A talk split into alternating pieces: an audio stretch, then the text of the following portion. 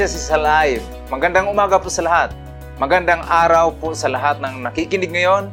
At ikaw, alam ko, mayroong gagawin ang Diyos sa buhay mo. Hindi papayag ang Diyos na may likha sa iyo na manatili ka sa ganyang katayuan. Gusto ng Diyos na maranasan mo ang breakthrough after breakthroughs. Nakaraang linggo ang ating pong pinag-usapan ay patungkol po about sa pagkabuhay ng ating Panginoon.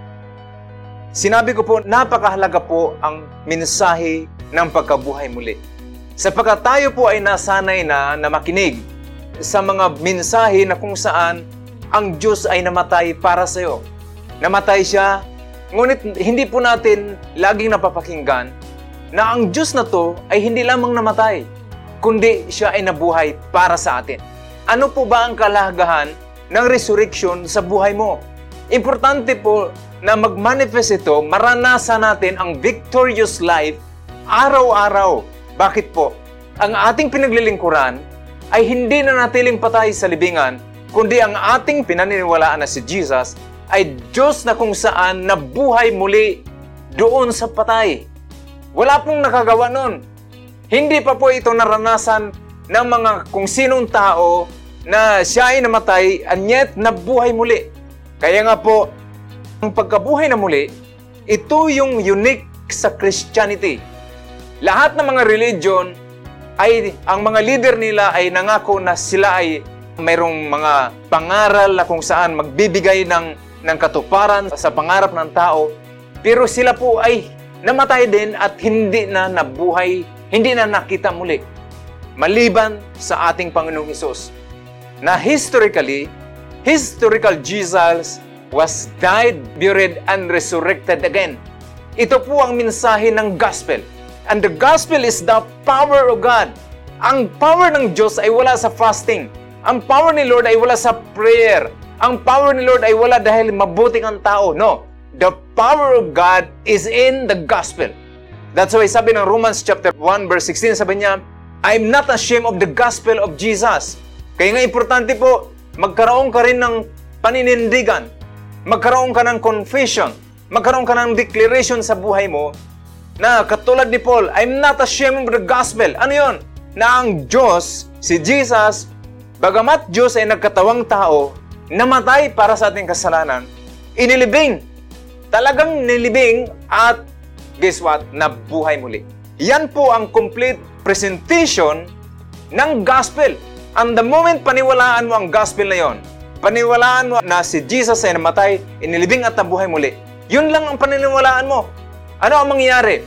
The moment ni-receive ito, yes, I believe na yung ginawa niya ay para sa akin, ang mangyayari, sabi niya, yun ang power para ikaw ay maligtas.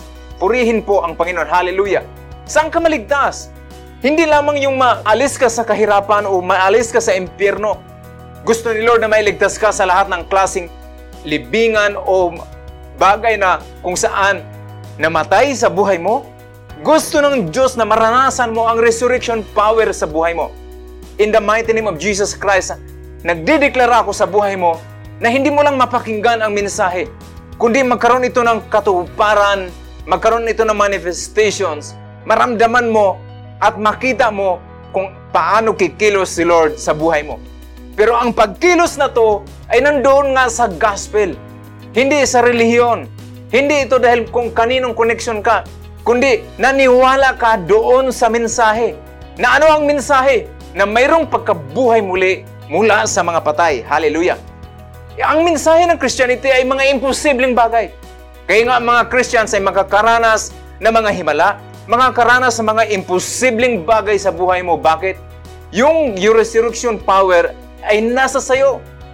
Kaya nga ito po yung mga ito po yung pinapangaral natin. Ito po yung prayer ng ni, ni Paul na nawi maunawaan po natin. Now, tingnan po natin si Thomas.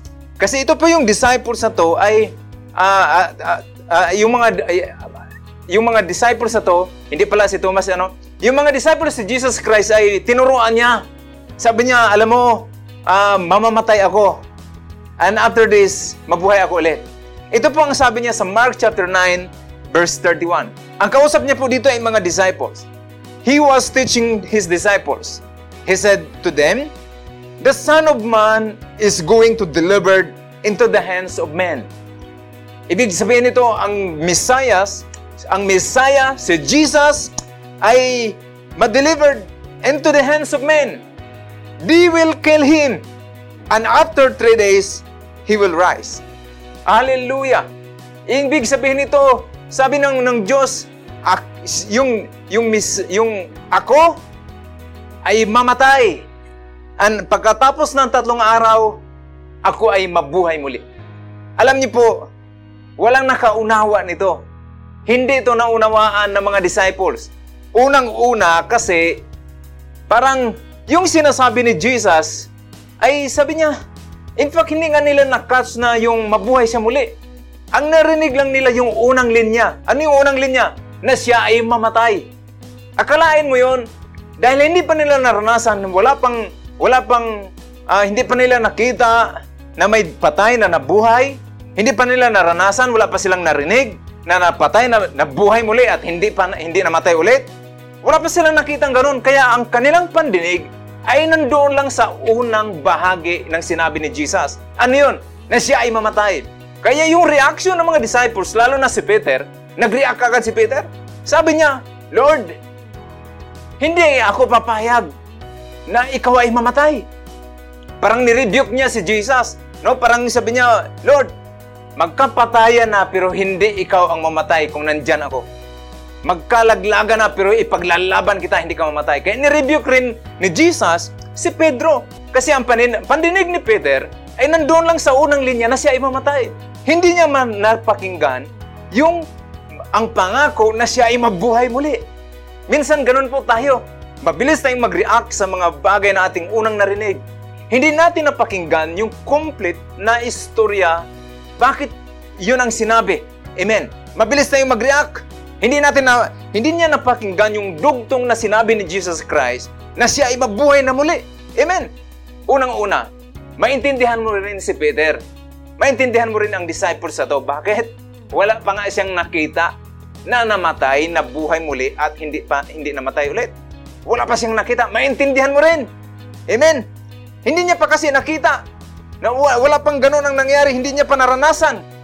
Ibig sabihin tayo po ay nalilimitahan doon sa ating nakita noon at naranasan noon. Kaya nga yung environment mo ngayon, yung nakapaligid sa natao mo sa buhay mo ngayon, yung mga nagsasalita patungkol sa iyo ngayon, yun ang naglilimit sa iyo. Kaya yung mga declaration mo, yung mga sinasabi mo ay nalilimitahan din. Bakit? Kasi na, nagkaroon tayo ng nagkaroon ka ngayon ng ng ng immediate culture doon sa buhay mo. Meron kang context na sabi mo, "Oo nga, mahirap lang talaga kami, wala nang pag-asa." Oo nga, ganito na lang talaga ako. Oo nga, makaraos lang, okay na. Yun ang yung sinasabi. Kasi hindi mo pa naranasan yung mga bagay na, kumbaga, yung karanasan mo limited. At dahil limited ang karanasan mo, parang hanggang doon ka na lang. Kaya nga, ang mensahe ng resurrection ay ipaparanas ng Diyos yung hindi mo pa naranasan, ipaparating ng Lord yung hindi mo pa narating, at ipaparanas, maranasan mo ang power ng resurrection sa buhay mo kung manampalataya ka. Hallelujah, Amen. Ibig sabihin, mapasyalan mo yung hindi mo pa napasyalan. Makain mo yung hindi mo nakain. Hallelujah, Amen. Manampalataya ka kapatid. Kasi ang mensahe po ng resurrection ay magbukas para sa atin ng pag-asa. Amen. Huwag kang pumayag na sabi mo, ah, huli na ang lahat. Huli na ang lahat. Failure na talaga to. Fail na to. Matanda na ako. Lalo na sa mga matatanda, wala nang pag-asa. No, sabi na, wala, matanda na lang sa ano, bawi na lang ako dun sa mga anak ko. Ay problema, yung mga anak mo sumusunod din sa'yo. Kaya yung, yung mga lifestyle mo, yung pangarap nila, limited din doon sa nakikita nila. Parang tinanggap na rin, minamana, minamana yung kahirapan, minamana yung talunan, kung ang tatay sa bungiro, yung anak, mga sa bungiro, yung tatay nagmumura, huwag kang mag-expect na ang, ang mga anak hindi nagmumura. Huwag kang mag-expect na, na manalo ang iyong anak kapag ikaw mismo talunan ka sa iyong mga lifestyle. Amen? Kaya nga ang minsay na resurrection ay buong pamilya, hindi lang maborn again, kundi makaahon mula sa, sa kumunoy ng kasalanan. Hallelujah. Amen. Na naglilimit sa tao upang ma, ma, maranasan niya ang full potential. Hallelujah. Amen. Mangarap ka ng malaki, kapatid. Mangarap ka ng malaki. Libre po ang mangarap. After nabuhay si Jesus Christ, naku po, mangarap ka na ng malaki. Amen. Huwag ka lang na basta lang makatapos, kundi talagang maayos ang pamilya mo, maayos yung future mo dahil mayroon ka ngayong pinanghawakan. Ah, si Lord nga nabuhay doon eh. Ang mensahe ng resurrection ay para po sa iyo na nanampalataya, para po sa atin, para pa, tayo po ay laging magtatagumpay. Amen. Hindi ka malimitahan ng mga past failures natin. Hindi ka malimitahan ng isang panga, ng isang pangyayari sa buhay mo. Alam niyo po, sa daming karanasan ng tao, sa daming pangyayari sa buhay niya, namamatay ang passion, nawawala yung kanyang yung gigil na mabuhay, no? Talagang ta- talagang kumbaga dahil sa experiences na nangyari na mga iba-ibang klaseng pangyayari, talagang yung ang tao ay na-stuck na lang doon. Pero listen carefully, mayroong pag-asa at ang dala ng pag-asa na to ay ang pag-asa ng pagkabuhay muli ng ating Panginoong Heso Kristo. Na ano yun? Na kayang bumuhay ang Espiritu ng Diyos mula sa mga patay. At ang mensahe na to ay hindi lamang ito yung kay Jesus na siya ay nabuhay muli, kundi ang pangako na to ay may pangako doon sa mga anak ng Diyos. Hallelujah, Amen. Kaya nga gusto ng Diyos na magiging anak ka ng Panginoon. Amen. Upang ikaw ay magkaroon ng buhay na walang hanggan. At hindi lamang mayroon ka ng buhay na walang hanggan, kundi nagtatagumpay ka sa lahat ng area ng buhay mo ngayon. Sabihin mo siyang katabi, ngayon. Minsan kasi ang utak natin, ah basta okay na dito, basta uh, langit okay na, in the future. Hindi mo naintindihan na gusto ni Lord na magtagumpay ka in the now, ngayon. Amen. That's the power of resurrection of Jesus Christ. Yung Espiritu ng Diyos, tinuturuan ka na maging matagumpay araw-araw. Sabihin mo siyang katabi, araw-araw pala. Hindi lang once a month, panalo ka. And then, yung, yung kumbaga, sa, sa, isang, sa isang linggo, panalo ka sa Sunday. Lunes hanggang Sabado, talo ka. No, gusto ng Espiritu ng Diyos na ngayon, panalo ka. Buong linggo, panalo ka. Why? Yung confession mo ay nakasalalay sa pagkabuhay muli ng ating Panginoon. Amen. Ano ibig sabihin? May magagawa ang Diyos sa buhay mo. Amen. Hallelujah. Kaya kanyang palayain. Amen. Kaya kanyang iligtas. May mababago sa buhay mo. Amen. Kung hindi mo kayang baguhin, at alam kong hindi mo talaga kaya magbago, maliban na lang na ikaw ay makipag-connect sa Diyos na buhay. Tandaan mo, ang ating Panginoong Hesus ay hindi po siya nag-set up ng relihiyon. Para kapag pumasok ka sa relihiyon, ay magkaroon ka ng buhay na walang hanggan. No, ang relihiyon po ay hindi makapagligtas. Ang makapagligtas sa iyo ay ang mensahe ni Jesus Christ na sabi niya, Anak, tapos na ang kamatayan, tapos na ang pagkalibing, at natalo ko ang espiritu ng kamatayan, ako ay nabuhay muli. If you believe, if you confess that I am the Lord of your life, at nanampalataya ka sa Ama na, na, na bumuhay mula sa akin, sabi niya, maliligtas ka. Purihin po ang Panginoon. Now, tingnan po natin si Thomas. Ito po ay uh, Kumbaga si Thomas ay nagda-doubt. Mayroon siyang, ano, nagduda siya sa kapangyarihan ng Diyos. Kasi dati naniwala siya, kasama niya si Jesus for three years. And then itong nung namatay na si Jesus, na-discourage po sila lahat. Kaya nga sabi ni Thomas, maliban na makita kong aking si Jesus, hindi ako maniwala. Kasi yung kwento ay na, nabuhay na si ang Panginoong Hesus. Nung nabuhay na si Jesus, nako, si Thomas ay ano, uh, absent. Wala doon. Sabi niya, hindi ako maniwala sa kwento niyo. Sabi niya, maliban na ma-encounter ko siya, makita ko at mahawakan ko ang sugat doon sa kanyang uh, sa kanyang palad at sa kanyang tagiliran. Kapag hindi ko makita yon, kapag hindi ko ma-experience, sabi niya, hindi ako man maniniwala. Kaya nga po, hallelujah, ito po ang sabi dito sa John chapter 20 verse 27. Then he said to Thomas, Put your finger here and see my hands. Reach out your hand and put it into my side. Stop doubting and believe. Sabi niya kay Thomas, Nako, lagi ka na lang duda. Kung may narating yung duda mo, ituloy mo. Kaso lang kaduda mo, walang nangyayari sa'yo.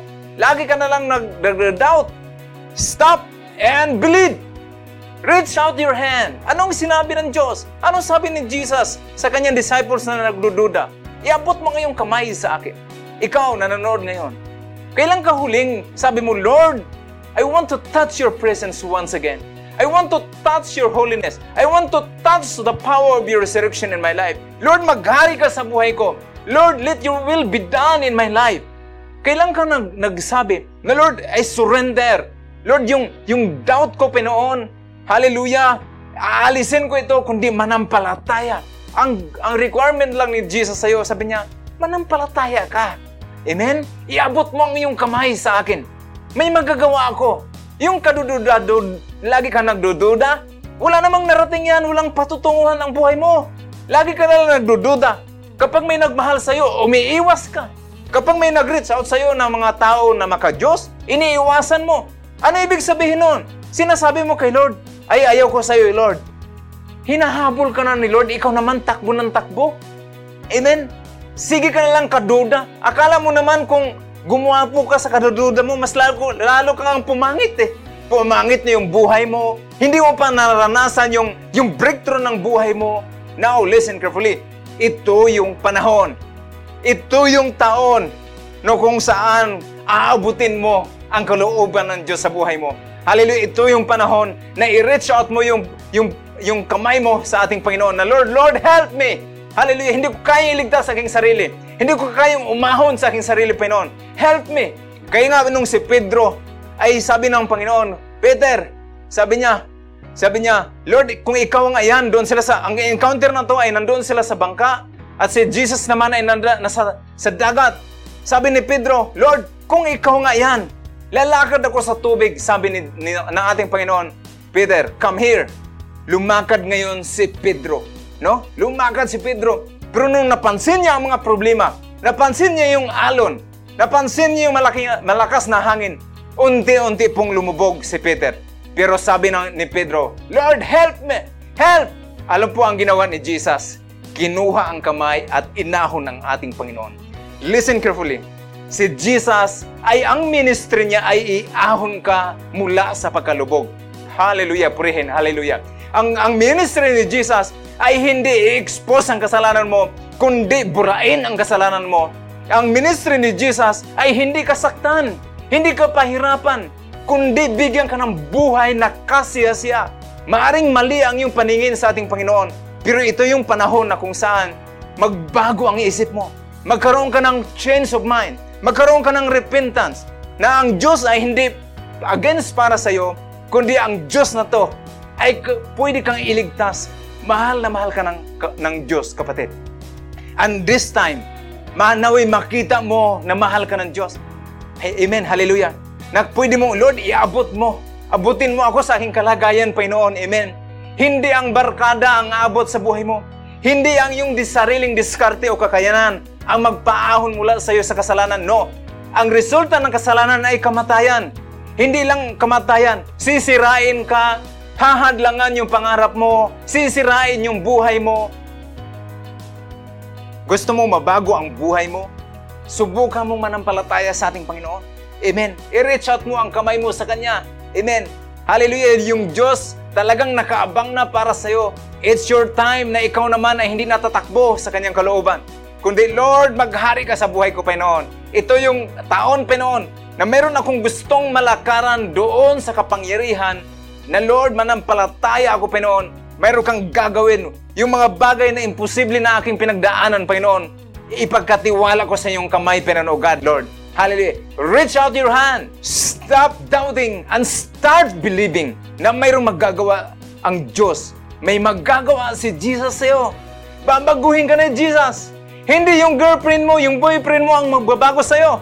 Huwag kang magpa-auto na sabi, alam mo, kapag ako, ah, ako sagutin mo, magkaganda ang buhay mo. No, minsan, marami pa. Kapag naniwala ka, minsan yung tao na yun mismo ang sisira.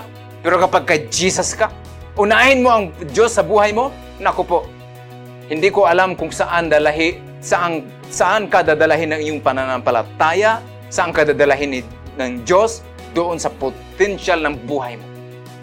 Ang requirement lang kapatid, reach out your hand to our Lord Jesus Christ. What? Jesus Christ, huwag ka nang mag-alinlangan pa. Amen. Huwag mo nang pagbukas-bukasin pa. Kundi ngayon ang panahon na makakaranas ka ng kalayaan sa buhay mo. Hallelujah. Ito po ang tanong. Ano po ang pananampalatayanan ko para mabago ang buhay ko? Sa paano po ako magsimula? Saan po ako magsimula? Alam niyo po, nung ako po ay bago ako po ay high, second year uh, second year high school. Gusto ko na pong magbago. Kasi uh, ang ang background po ng pamilya namin, kami po ay broken ano uh, family. Kami po ay hiwa-hiwalay, no, nasira ng kasalanan yung pamilya namin. And then ako lagalag, inom dito, mura dito. Mag-usap tayo noon, nung high school pa ako. Ang pinakadulo ko ay mura. Yun na yung expression ko. At dumating ako sa punto na gusto kong mabago aking buhay. Pero hinayaan ko po ang aking sarili ng baguhin. Tinangka ko pong baguhin aking sarili. Alam niyo po, wala po akong nagawa. Hanggang palala pa nga ng palala. Napansin mo? Gusto mo naman magbago. Noon kapag sige ka pangako, gusto ko mayroong mabago sa buhay ko. Bakit walang nangyari? Bakit po? Kasi kailangan magsimula ka kung sino ka at sino ang naglikha sa iyo. Kung ikaw ay napalayo doon sa creator mo, ito yung panahon na kung saan makunik ka muli. Ang tanong, paano? Paano ako makunik muli? Simple lang. Kasi ang bayad ng kasalanan ay kamatayan. Kamatayan sa relasyon, kamatayan sa iyong kaluluwa, kamatayan sa lahat ng area ng buhay mo. Resulta ng, kamata- ng kasalanan. Pero gusto ng Diyos na maranasan mo ang pagkabuhay na muli. Ang bayad ng kasalanan ay kamatayan. Ano ibig sabihin nito? Kapag namatay na ang tao sa impyerno, punta na ang tao sa impyerno, bayad na siya. Pero sa pagmamahal ng Diyos, ayaw ng Diyos na ikaw ay manatiling patay. Kaya nga, ang ginawa ng Panginoon, ipinadala niya ang kanyang bugtong na anak, si Jesus Christ, para upang sino ang manampalataya sa Kanya hindi makaranas na ng kamatayan. Sapagat ang kamatayan ay inako na ni Jesus, kaya nga namatay siya, kasi yun ang bayad. Tayo dapat ang mamatay, pero siya ang nag-aako noon. Praise God! At inilibing, kasama ting inilibing, sabi ng Biblia, at nung siya ay nabuhay, nung nanampalataya ka, kasama kang nabuhay. Now, ano ang tanda, ano paano ako magsimula? Paano ko simulan ang buhay ko? Magsimula ba ako na kailangan kong mangarap, mag, uh, mag-aral? Uh, simulan ko ba magkaroon ako ng koneksyon? No. Magkaroon ka muna ng koneksyon sa ating Diyos. Upang mabuhay ka, upang maranasan mo ang resurrection power. Hallelujah. Amen kailangan makunik ka doon sa kapangyarihan na yon. Paano? Ito po ang inyong gagawin. Makinig mabuti. Kasi tinuturuan ko kayo ng kaparaanan kung paano ka makunik sa ating Diyos. Akala kasi na iba makunik sila sa pamagitan ng kilang pagsas- pagsisimba. Pupunta, mayroon silang relihiyon na ipinagmalaki. Mayroon silang mga ribulto na ipinagmalaki. Mayroon silang relihiyon na yun daw ang makapagligtas. No, makinig kang mabuti. Kasi dito ka lalaya. Dito ka maligtas. Ito ang Roman, ito ang sabi ng Romans chapter 10 verse 9. Ito po ang sabi niya. If you confess with your mouth the Lord Jesus and believe in your heart that God has raised him from the dead, you will be saved. Hallelujah, Tagalogin natin. Kung ipapahayag mo na si Jesus ay Panginoon, ano palang ipahayag mo? Na Lord, Jesus, ikaw pala ang Lord sa buhay ko. Ikaw yung hari sa buhay ko. Kailangan si Jesus maghari sa iyo. Ano ba? At ano? At sasampalataya ka ng buong puso na muli siyang binuhay ng Diyos. Ano ang sabi? Maliligtas ka. Purihin ang Panginoon. Hallelujah. Amen. Ang kaligtasan ay sa pag-ating pananampalataya sa ating Panginoong Heso Kristo na siya ang iyong hari. Hindi na ikaw ang hari sa buhay mo. Hari-harian ka naman, wala namang nangyari. Ang hari na ay ang iyong Panginoong Hesus. At sabi niya, manampalataya ka sa, sa nagsugo sa Kanya, ang Ama. Na ang Ama na to ay ang nagbuhay kay Jesus Christ mula sa pangapatay. At pagsabi niya, dahil na nampalataya ka, na ang Diyos na ay kayang bumuhay ng mga patay, binuhay si Jesus mula sa libingan, sa pagkapatay, ay sabi niya, yung mensahe na yun, yun ang magliligtas sa iyo. Hallelujah! Purihin ang ating Panginoon. Napakasimple ng kaligtasan. Huwag mong pahirapan ang buhay mo. Huwag mong pahirapan ang sarili mo para maligtas. Amen? Yung mga nananangako dyan na, ay kapag pumasok kayo dito, maligtas kayo. Kasi nungalingan po yan. Ang totoong kaligtasan ay matatagpuan lamang sa ating Panginoong Heso Kristo. na matatagpuan lamang sa ating Diyos na Ama na bumuhay kay Jesus mula sa mga patay. At kung yun ang sintro na yung paniniwala, sabi niya, makunik ka muli sa ating Diyos. Magkaroon ka ng buhay na walang hanggan. Amen. Magkakaroon ka ng breakthrough sa buhay mo. Hallelujah. Amen. Kaya mong pagtagumpayan lahat ng klaseng bisyo. Lahat ng bagay na kung saan talo ka, fail, failure ka, lahat ng kung saan nagkamali ka, Yes, naranasan mo ang mga consequence nun, pero sabi niya, ipapakita ko sa iyo ang aking deliverance, ipaparanas ko sa iyo ang aking salvation, ipaparanas ko sa iyo ang aking restoration. Bakit? Nanampalataya ka doon sa Diyos na kayang bumuhay mula sa mga patay. Purihin po ang Panginoon. Hallelujah. Amen. Naniwala po ako kapatid na ito ang oras mo, ito ang panahon mo na ikaw ay maligtas. Kailangan kang magkaroon ng connection mula sa Diyos na buhay. Amen. Kung ang Diyos na ito ay revolto, patay yun. Huwag kang makipag-connect doon.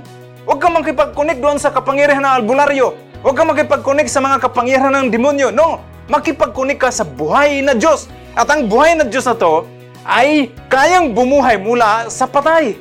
At kapag ang Diyos na to ay kayang bumuhay mula sa patay, kapag nanampalataya ka, sabi niya, maliligtas ka. Saan ka iligtas? iligtas ka mula sa kamatayan at bigyan ka ng buhay na walang hanggan. Hallelujah! Purihin ang Panginoon. Magkakaroon ka ng bagong pananaw. Magkakaroon ka ng pag-asa sa pamagitan ng ating Panginoong Hesus. Hallelujah! Magtatagumpay ka sa lahat ng area ng buhay mo. Amen! Amen! Lahat ng area. Ibig sabihin, hindi ka lang pagpapalain financially, kundi yung emotion mo, yung, yung relasyon mo sa iyong asawa, relasyon mo sa iyong mga anak, kasi iba, ang daming pera, sira ang pamilya. Ma- maganda ang pamilya, pangit ang health. Pero ang, ang, ang pangako ng Diyos, maranasan mo lahat ng area ng buhay mo. Matagpuan mo ang pagkabuhay na muli through our Lord Jesus Christ. Basahin mo na, basahin natin ulit. Romans chapter 10 verse 9. If you confess with your mouth the Lord Jesus and believe in your heart that God has raised him from the dead, you will be saved. Tingnan mo to. Inilibing si Jesus Christ sa malaking kuweba. Kasi ang libingan noon ay mga bato na kuweba. Pinubutas nila yon o kaya yung man-made na kuweba na talaga din. Nilalagyan nila to ng paraan, tinatakpan to ng malaking bato. At ang bato na to ay nag, tumitimbang ito ng dalawang tonelada. Dalawang libong kilo. Ganon kabigat na hindi kayang igulong ng ilang mga tao. Doon po inilibing si Jesus. At panigurado pa, nagpabantay pa sila ng mga sundalo ng mga elite troops ng Roman soldiers para lang ma-make sure na hindi makalabas ang patay. Biruin mo, patay na nga, takot pa sila. Takot sila nung buhay si Jesus kasi kung ano-ano mga ginawang mga milagro, kung ano-ano mga katuruan na kaya, walang imposible sa kanya, pinatay siya ngayon. Nung namatay siya, panigurado, mayroon pang mga sundalo. Kung threaten sila si Jesus ay buhay, threaten din sila nung si Jesus ay nasa libingan. Anong meron dito? Kasi po, ito po, naging katawa-tawa ang malaking bato ang libingan dahil pagdating ng tatlong araw, ang bato ay walang nagawa sa kapangyarihan ng Diyos na nagbukas sa libingan ni Jesus Christ. Ano pong ibig sabihin? ang resurrection ay nagdadala ng breakthrough sa tao. Hallelujah, amen. Pinapakita ng Diyos na yung breakthrough power ng, ng, ng, na bumuhay kay Jesus, hallelujah, ay kaya na ang mga imposible na magiging posible. Amen. Yung hindi mo pa naranasan ay mararanasan mo. Amen. Yung pangarap mo na akala mo ma mahirap para sa iyo, walang mahirap sa ating Diyos. Amen. Amen! Huwag kang matakot kung paano mabuhay. Alam niyo yung iba kasi, ang punto lang naman bakit ka natatakot sa kahirapan? Kasi ang kahirapan, siyempre kapag mahirap wala kang pambili. Kapag walang pambili, of course walang mabili. At kapag walang mabili, of course walang makain. Kapag walang makain, siyempre papayat. Kapag papayat, magkasakit. Pag magkasakit, ano mangyari? Mamatay. Ang pinakadulo, mamatay. Listen carefully. Bakit ka matakot ngayon? ay samantalang tinalo na ni Jesus Christ ang kamatayan sa libingan. Hallelujah. That's why resurrection was a breakthrough. Purihin po ang Panginoon. Ephesians 1, chapter 19. Verse 20. I also pray that you will understand the incredible greatness of God's power for us who believe Him.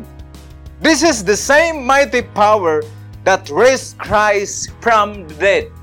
Kaya nga, sabi niya dito, ang panalangin ni Paul, na maunawaan natin na ang kapangyarihan na nasa iyo ay same kapangyarihan na bubuhay sa patay na katawan ni Jesus Christ. Hallelujah!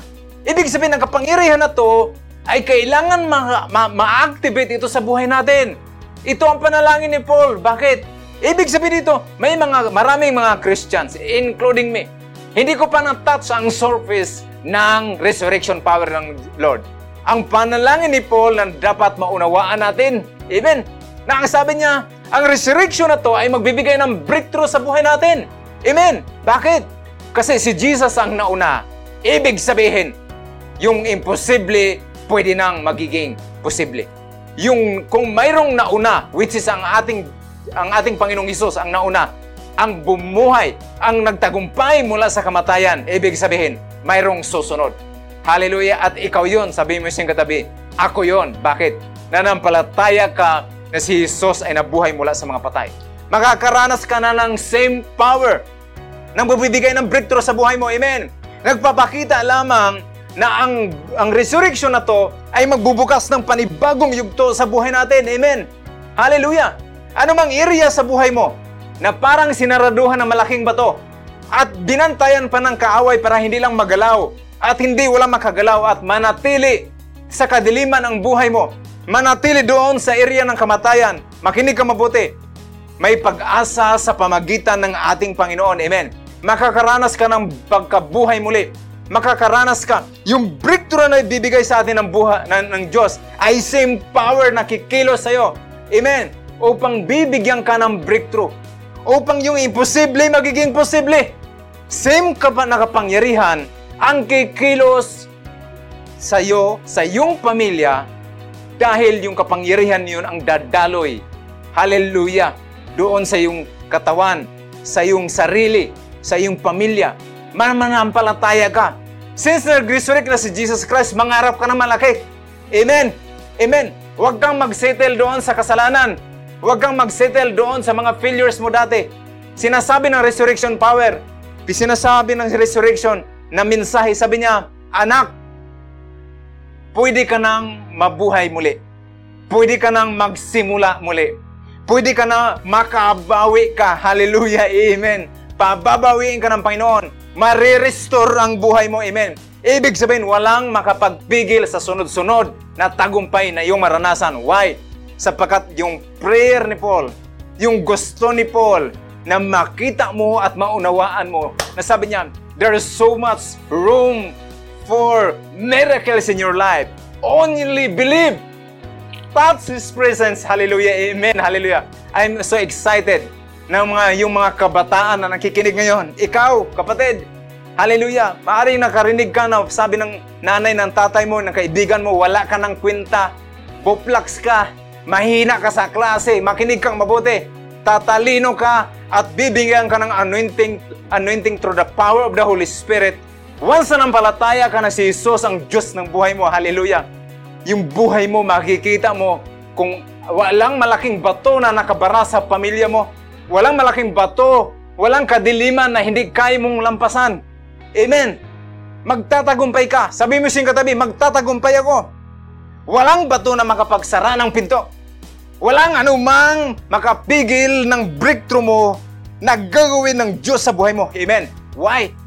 Because same power na nag-work kay Jesus Christ ay siya ring ang power, siya ring kapangyarihan ang kikilos, ang ibibigay ng Diyos Ama sa atin. Hallelujah! Amen! Ibig sabihin, araw-araw pwede tayong magtagumpay. Araw-araw pwede nating paglabanan ang form ng kamatayan. Amen! Hallelujah! Tingnan po natin muli. Sabi niya dito, I pray that you will understand the incredible greatness of God's power for us who believe Him. This is the same power, mighty power that raised Christ from the dead. Amen. Hallelujah. Thank you, Lord. Purihin ka, Panginoon. Amen. Yung pamilya ko may pag-asa. Yung kagaling, yung sakit ko may pag-asa. Amen. Sabi ng doktor, wala, hindi na ako gagaling. Huwag kang maniwala. Sabi ng pang... Eh, ganito na tayo, mama, itong paniniwala natin, mamamatay na tayo dito. No! No! Hindi ka mamatay sa ganung paniniwala, mabubuhay ka kay Kristo. Amen. Hallelujah. Mayroong activation ng kapangyarihan sa iyong buhay. Makinig lang, manampalataya ka. Amen.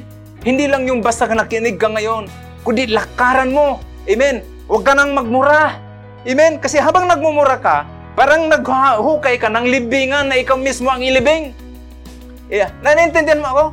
Habang nag, nagsasalita ka ng mga reklamo, nagsasalita ka ng mga limited na bagay, nag-iisip ka ng hindi maganda sa iyong kapwa, Naghuhukay ka ng libingan, ikaw mismo ang nagbibigay ng walls, kay maraming nadidepress, maraming nalulungkot, maraming hindi naabot ang kailang pangarap. Why? Sapagkat sila mismo ang naghuhukay, naglagay ng walls para sila ay maging malungkot.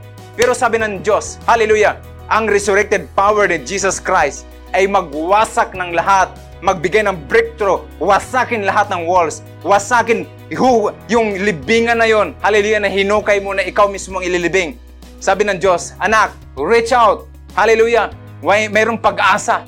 Kaya nga nagsispeak ka ngayon ng buhay. Ikaw na tatay kayo ng anak.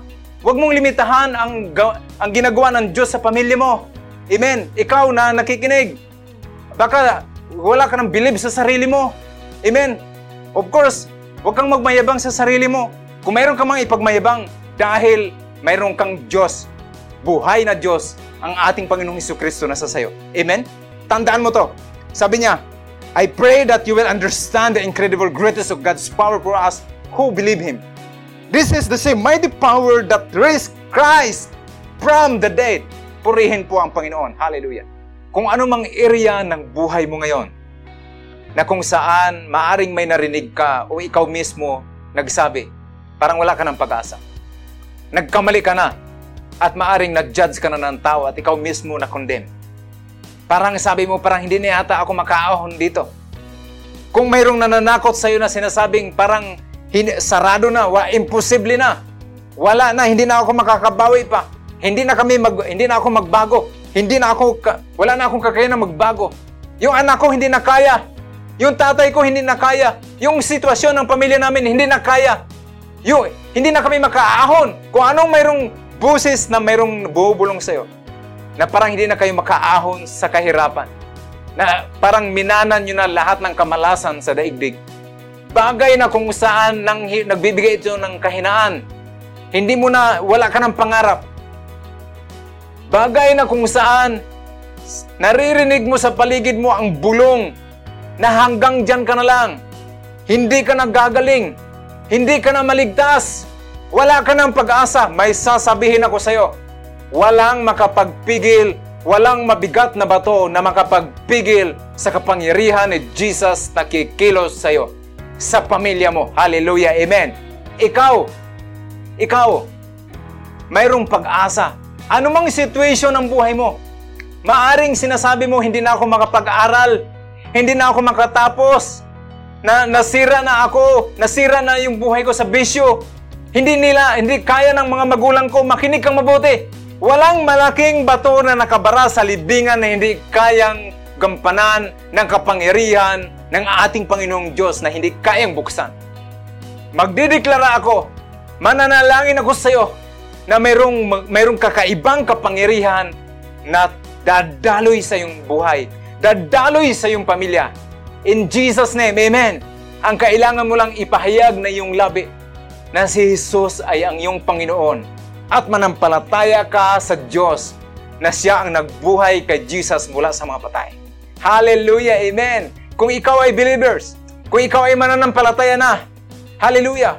May sinasabi ang Diyos sa iyo sa James chapter uh, 4 verse 8. Ito ang sabi niya, Come close to God and God will come close to you. Hallelujah! Gusto ni Lord na manatili kang naka-reach out sa Kanya. Huwag kang magsawa sa maubuting gawa. Huwag kang magsawa sa pananampalataya. Amen. Huwag mong iwanan ang pananampalataya mo for the sake lang na mayroong mga ba, may mga bagay na nagbigay ng breakthrough sa iyo. Amen. Si Lord ang may nagbukas doon para sa iyo. Huwag mong sambahin yon. Ang sambahin mo ang nagbukas ng pinto para sa iyo.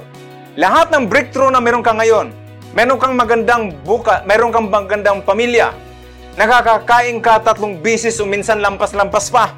Nakakaranas ka ng overflow, nakakaranas ka ng surplus, ng sobra sa buhay mo. Makinig kang mabuti. Kung wala ang Diyos, kung wala si Jesus, hindi mo marating yan. Tandaan mo, talino mo, lakas mo, opportunity mo ay nagmumula sa pamagitan na mayroong nag-resurrect si Jesus Christ para sa iyo. Hallelujah! Huwag kang makalimot sa Diyos. Ito yung panahon na kung saan i-reach out mo lalo ang iyong kamay sa Kanya. Hallelujah! Tanggalin mo ang dumi sa iyong ba- basura sa iyong uh, pandinig. Tanggalin mo ang dumi ng iyong isipan. Amen! Magtiwala ka sa Diyos. At lalo't higit magtiwala ka muli sa tao. Maaring may narinig ka na bagay na pangit sa iba. Ito yung panahon na magkakaroon ka ng breakthrough, magkakaroon ka ng healing, amen? Magsasalita ka na maganda para sa iba upang ikaw mismo, habang nire-reach out mga iba na makaahon, hallelujah, ikaw rin ay ma, ma ikaw rin ay mabilis ang iyong pag-ahon sa buhay. Amen. Those who refresh others will be refreshed. Hallelujah. Those who gave will harvest more. Amen. Yan po ang prinsipyo ng Diyos. Amen. Kung gusto mong magkaroon ng healing, ma- magiging, ma- mag- ipagalingin mo. Hallelujah. Magkaroon ka ng healing, mag-forgive ka. Kung gusto mo makaharvest ng mga gandang bagay, magtanim ka ng mabubuting bagay sa tao. Amen. Hallelujah. Ito yung panahon na kung saan, Lord, I need you more. Lord, I reach out to you, Pinono God. Hallelujah. At kung ikaw ay wala pang koneksyon sa ating Diyos, bibigyan kita ng pagkakataon ngayon upang makunik ka sa ating Panginoon. Ayaw ko na makinig ka lang, aalis ka dyan na walang nangyayari. Gusto ng Diyos na mayroong mangyari. Ang tanong, gusto mo ba? Kung gusto mo, itaas mo, huwag kang mahiya. Itaas mo ang kanang kamay mo. Amen. Kung kaliwa ka, kaliwang kamay.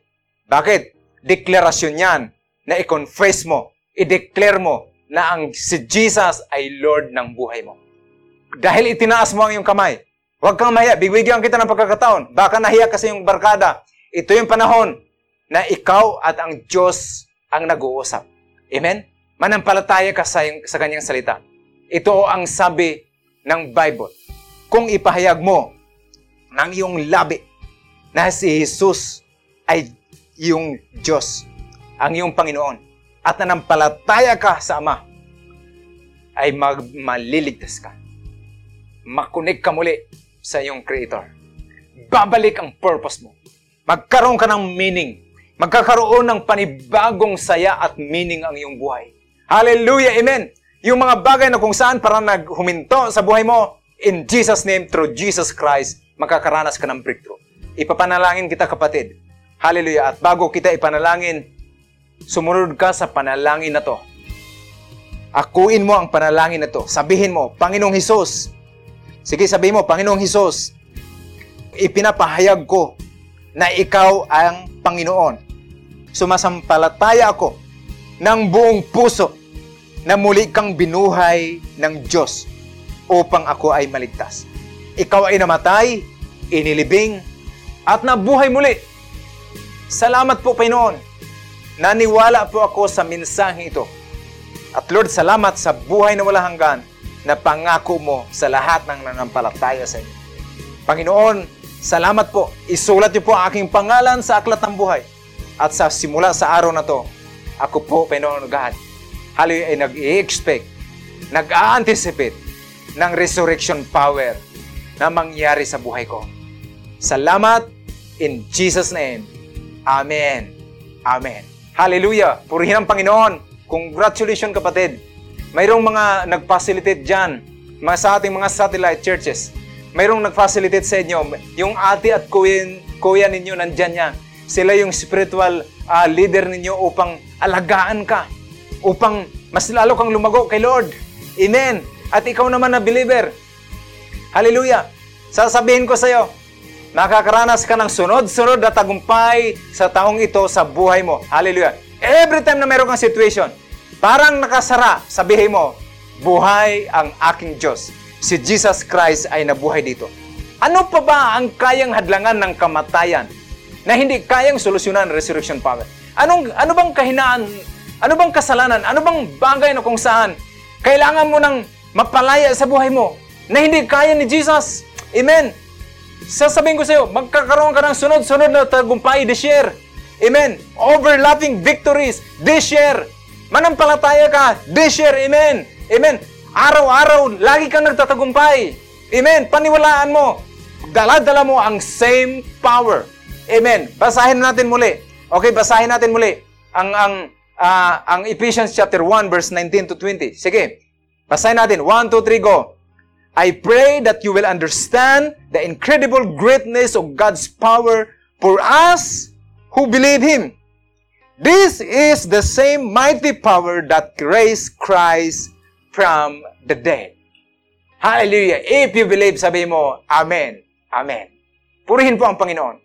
Salamat po sa inyong pakikinig. At naniniwala ako na ngayon mismo, mayroong ginagawa si Lord sa buhay mo. At naniniwala ako na kaya mong magtagumpay sa lahat ng area ng buhay mo. Araw-araw, mayroon kang victorious mindset. Why? Same power na kay Jesus ay same power na sa sayo. Remember that. Walang makatalo sa iyo na sitwasyon, walang impyerno na makatalo na sitwasyon sa buhay mo. Yung pamilya mo aayos, amen. Yung away titigil, amen. Yung mga bagay na unfaithfulness titigil, hallelujah. At magkaroon ng panibagong sigla ang iyong relasyon, ang iyong pamilya, at magkakaroon ka ng pag-asa na nagmumula sa Panginoon. Hallelujah. Makikita mo ang manifestation ng life. Bakit dala-dala mo ang kapangyarihan na yon na bumuhay kay Kristo. The same power, the same spirit na nanahan doon sa mga anak ng Panginoon. Amen. Kaya sabi ni Pablo, I pray that you will understand the incredible greatness, the power of God na same spirit, same power na nag-work sa'yo. Amen. Ito yung panahon na na-enlighten ka. Ito yung panahon na nabuksan ka. Mabuksan ang iyong pananaw. Amen. Walang mag-limit sa'yo. Hallelujah. Yung past mo, yung kamalian mo, yung opinion ng tao sa'yo, yung, yung, yung, yung paningin sa sarili mo, hindi yun ang makapag-limit sa'yo, kundi nagsiserve ka sa limitless na Panginoon. Hallelujah. Walang imposible sa iyong pangarap. Bakit? Kasama mo ang same power na bubuhay kay Jesus mula sa mga patay. Hallelujah! Purihin ang ating Panginoon. Amen. Ako po ay manalangin sa bawat isa. Iyuko ang iyong ulo. Itaas mo ang iyong kamay. Manampalataya ka, Panginoong Isus. Hallelujah! E, pagpalain mo, Pinono, galing yung mga anak. I-bless mo ang kanilang pamilya. Lord, in the mighty name of Jesus, Holy Spirit, Lord, i-touch mo in Jesus' name I-touch mo, Panginoon. Hipuin mo, oh God.